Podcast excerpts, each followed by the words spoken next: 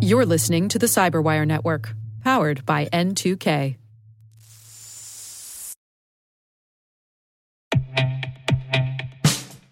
And now, a message from Cyberbit.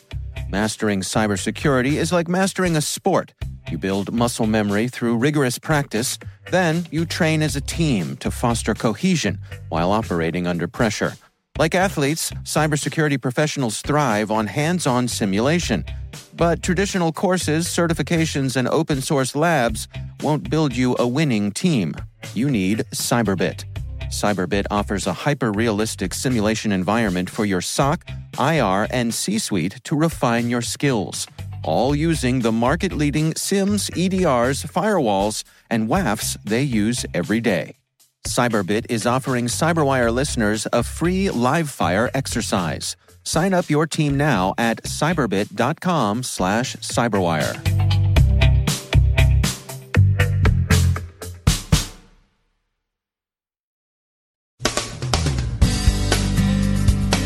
Amazon Web Services has a timely reminder check your cloud's configuration. Hacks now seem to affect revenue for years. A rundown of some new threats and vulnerabilities. We've got some insights into the criminal carding market and the training it offers. We've got some patch news. And forget about Mayweather McGregor. The pay per view we'd sign up for is Putin Wittes.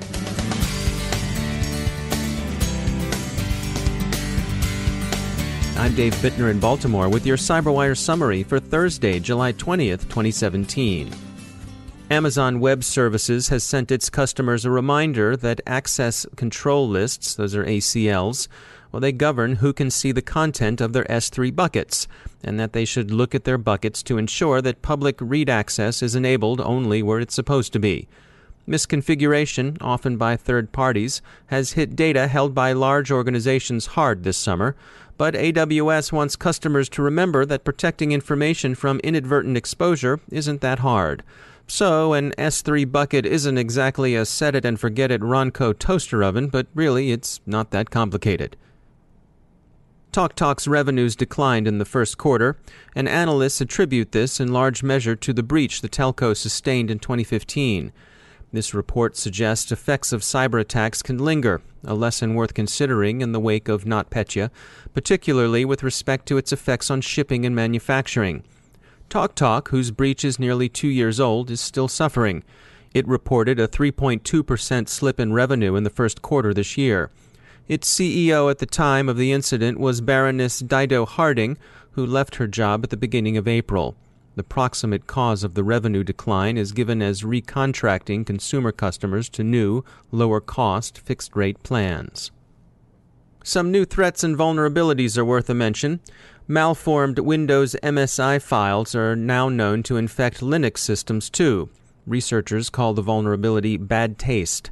CyberArk's Red Team reports a form of domain fronting that can mask attackers' command and control traffic.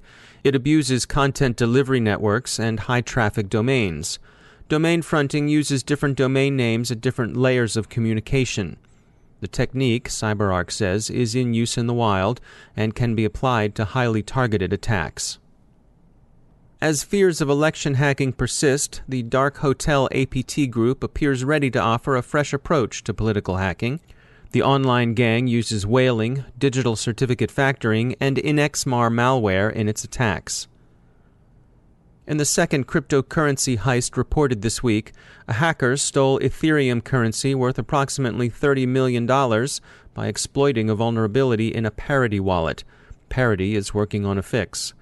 This is a distinct attack from the one Coindash reported earlier this week in the course of its initial token offering. Comodo, the New Jersey based security firm, warns of a new kind of fish bait being used by criminals in the wild. It's a continuation of the long running trend of phishing growing more clever and more tightly targeted, almost to the point of spearphishing. This new approach presents the phishing email as a response to an earlier request for information by the victim. Most of the intended marks of the technique are in the US, but the approach has been seen in at least 20 other countries. Taking a quick look at our CyberWire event tracker, if you're headed to Black Hat, don't miss Deep Instinct at booth 873. B-Sides Las Vegas is happening July 25th and 26th. You don't want to miss that. ClearedJobs.net is having a Cyber Texas job fair on August 1st.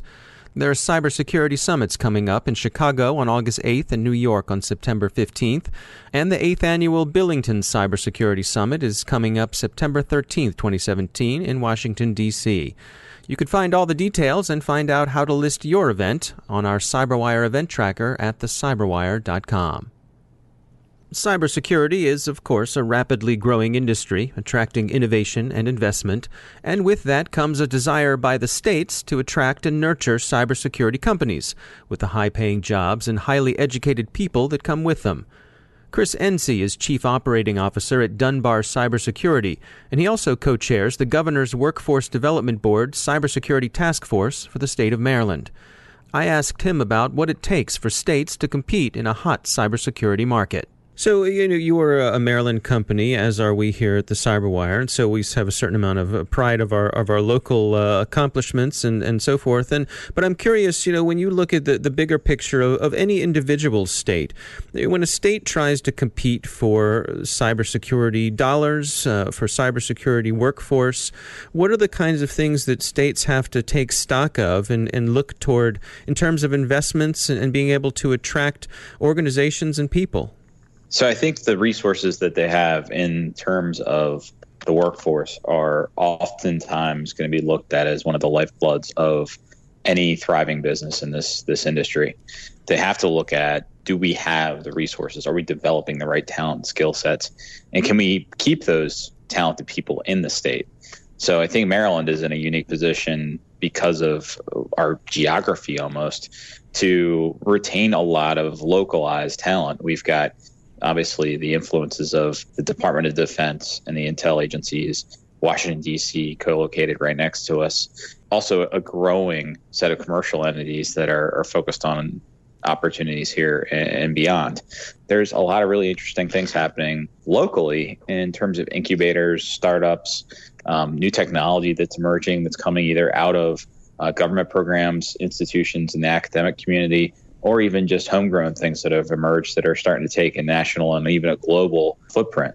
That said, I don't want to over sugarcoat it either. I think there's a lot of things we still have to do to take a seat at the table of the best states in the United States uh, that are focused and, and have resources for cybersecurity. What are some of the areas where you think a state like Maryland needs to improve? Well, I, I, think while we've built out some great companies and we've taken a definite noticeable position in the U.S. as a, a source of cybersecurity talent, mainly due to the fact that we have the federal influence and the centers of excellence here from a security perspective. I think that if you look at the overall ecosystem that's out there of, of producers of cybersecurity services and products and technology, we would fall kind of far down the list. One of the areas I think that limits Maryland in a sense is that sometimes we do have a, a myopic focus on the Department of Defense contractors and the the type of work that goes into that sector.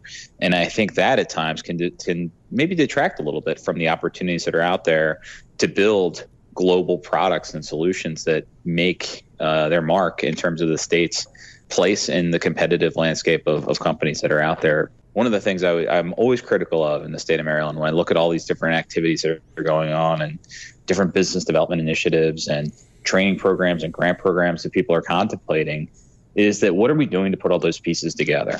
And I think in general, I see a lot of overlapping initiatives. I see a lot of competing interests almost. And I think that's holding us back to a degree.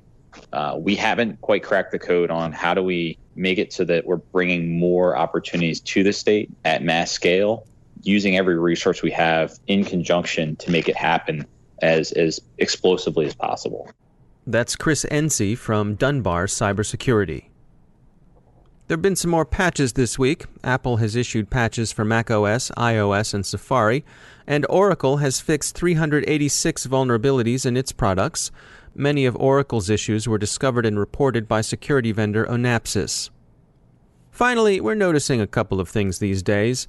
First, we're aware that Mayweather and McGregor are holding a round of really interesting joint press conferences in the run up to their middleweight title bout, as our sports desk keeps telling us. And remember back in the 80s when it was Morning in America?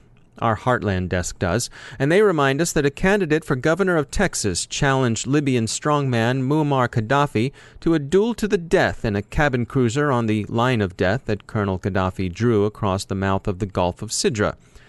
The chosen weapon was bowie knives. It didn't happen, as far as we know, and the challenger lost the election, but his spirit lives on. We're thinking that spirit lives on in particular over at Lawfare, a blog we often read with interest on cyber legal and cyber policy issues. President Vladimir Putin is a noted martial artist, but the editor of Lawfare, Benjamin Wittes, thinks he's a chump ripe for the dropping. I'll fight Putin any time, any place he can't have me arrested, the Extreme editor said back in October 2015. But we think the time is finally right for it now. If the editor can pull it off, we'll set it up on pay per view.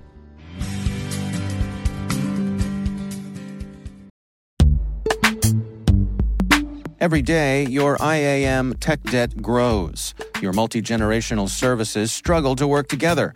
Building an identity fabric can fix this. It makes all your identity tooling stronger and allows you to connect any app to any service you want to use with zero coding, zero maintenance, and zero app downtime. Strata's identity orchestration platform separates the identity logic from your applications so you can optimize existing IAM tools and manage them in a single control plane. Now, every vendor, standard, and architecture work together.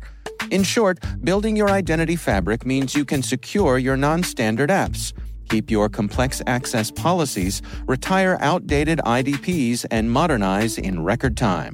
So build your fabric with Strata Identity and get rid of tech debt for good. Visit strata.io slash cyberwire, share your identity priorities, and receive a pair of AirPods Pro. Offer valid for organizations over 5,000 employees. Connect today at strata.io slash cyberwire.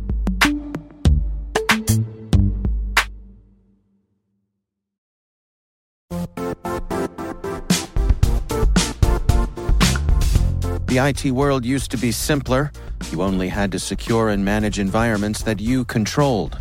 Then came new technologies and new ways to work. Now, employees, apps, and networks are everywhere. This means poor visibility, security gaps, and added risk. That's why Cloudflare created the first ever connectivity cloud.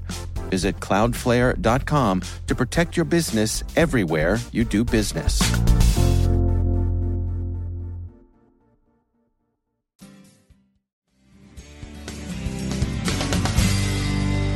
And I'm pleased to be joined once again by Dale Drew. He's the Chief Security Officer at Level 3 Communications. Uh, Dale, welcome back. You had an important point to, to make today, and that was that as, as some, we see the evolution of some of these, these threats, you're seeing that uh, ISPs have some specific responsibilities, and those responsibilities may be growing. Yeah, I, I, absolutely. You know, and what I what I'd say is, you know, what what we're seeing is we're seeing threats becoming much more global, much more often we're seeing threats that that the bad guys want to take advantage of the, these sort of deep entrenched and deep rooted protocols and systems that have large scale impacts across the entire net. And again, you know, WannaCry is a really good example of of a single exposure that has a significant sort of global impact. Today, we rely on on a very specific set of community members within the security community. Uh, who are analyzing malware at, at the application layer uh, to be able to be the eyes and ears for that sort of uh, global uh, uh, problem. And what I'd say is the ISPs are in a very, very unique position to not only be able to detect those exposures, uh, but be able to stop those exposures and then collaborate across networks to be able to get as close to the edge of the bad guy as you possibly can to stop it and figure out where the fingers on the keyboard are. If you look at uh, you know level three as an example, we are a huge proponent of something called DOTS, which is the DDoS Open uh, Threat Signaling Protocol. Now that protocol is originally being established to help uh, be able to communicate about DDoS attacks across ISPs to be able to stop DDoS attacks quickly. But it's more of a signaling protocol on threats, and so you expand a protocol like that to be threat based. You can push phishing attacks and malware attacks and DOS attacks across the entire network e- uh, ecosystem and eventually the entire security ecosystem to be able to stop uh, threats. the ISP could also be uh, shutting down command and control systems. Um, you know, we do this once every two hours. We we find C2s that have significant influence in uh, the industry, and we we uh, block the C2. And now ISPs, you know, they they're very concerned about blocking uh, internet addresses because they don't know the other purpose that that IP address serves. So they tend to be a little gun shy in that. And I think it's time that we start leaning into this problem a lot more. Are you seeing the adoption of these kinds of uh, techniques by ISPs? Is is that collaboration happening? Are people getting on board? I think today, when the threat level reaches a certain saturation point, that the community comes together and tries to solve it. But it takes a global event right now for us to be able to do that. And you know that that capacity, that capacity for the entire ecosystem to work together at once is there. That apparatus is available. And I think that we need to get a lot more proactive in being able to stop these threats uh, before they become global problems and use that entire ecosystem apparatus to make it much more difficult for the bad guy to operate. Dale Drew, thanks for joining us.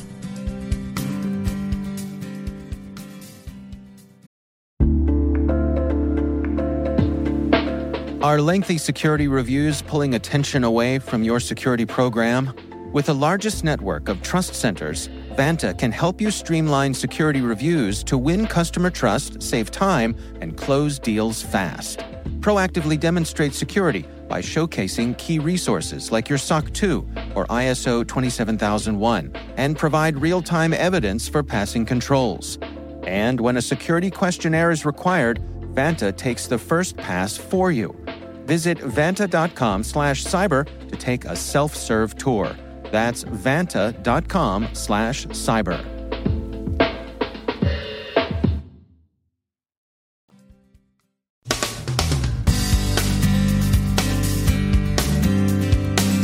And that's the Cyberwire. We are proudly produced in Maryland by our talented team of editors and producers. I'm Dave Bittner. Thanks for listening.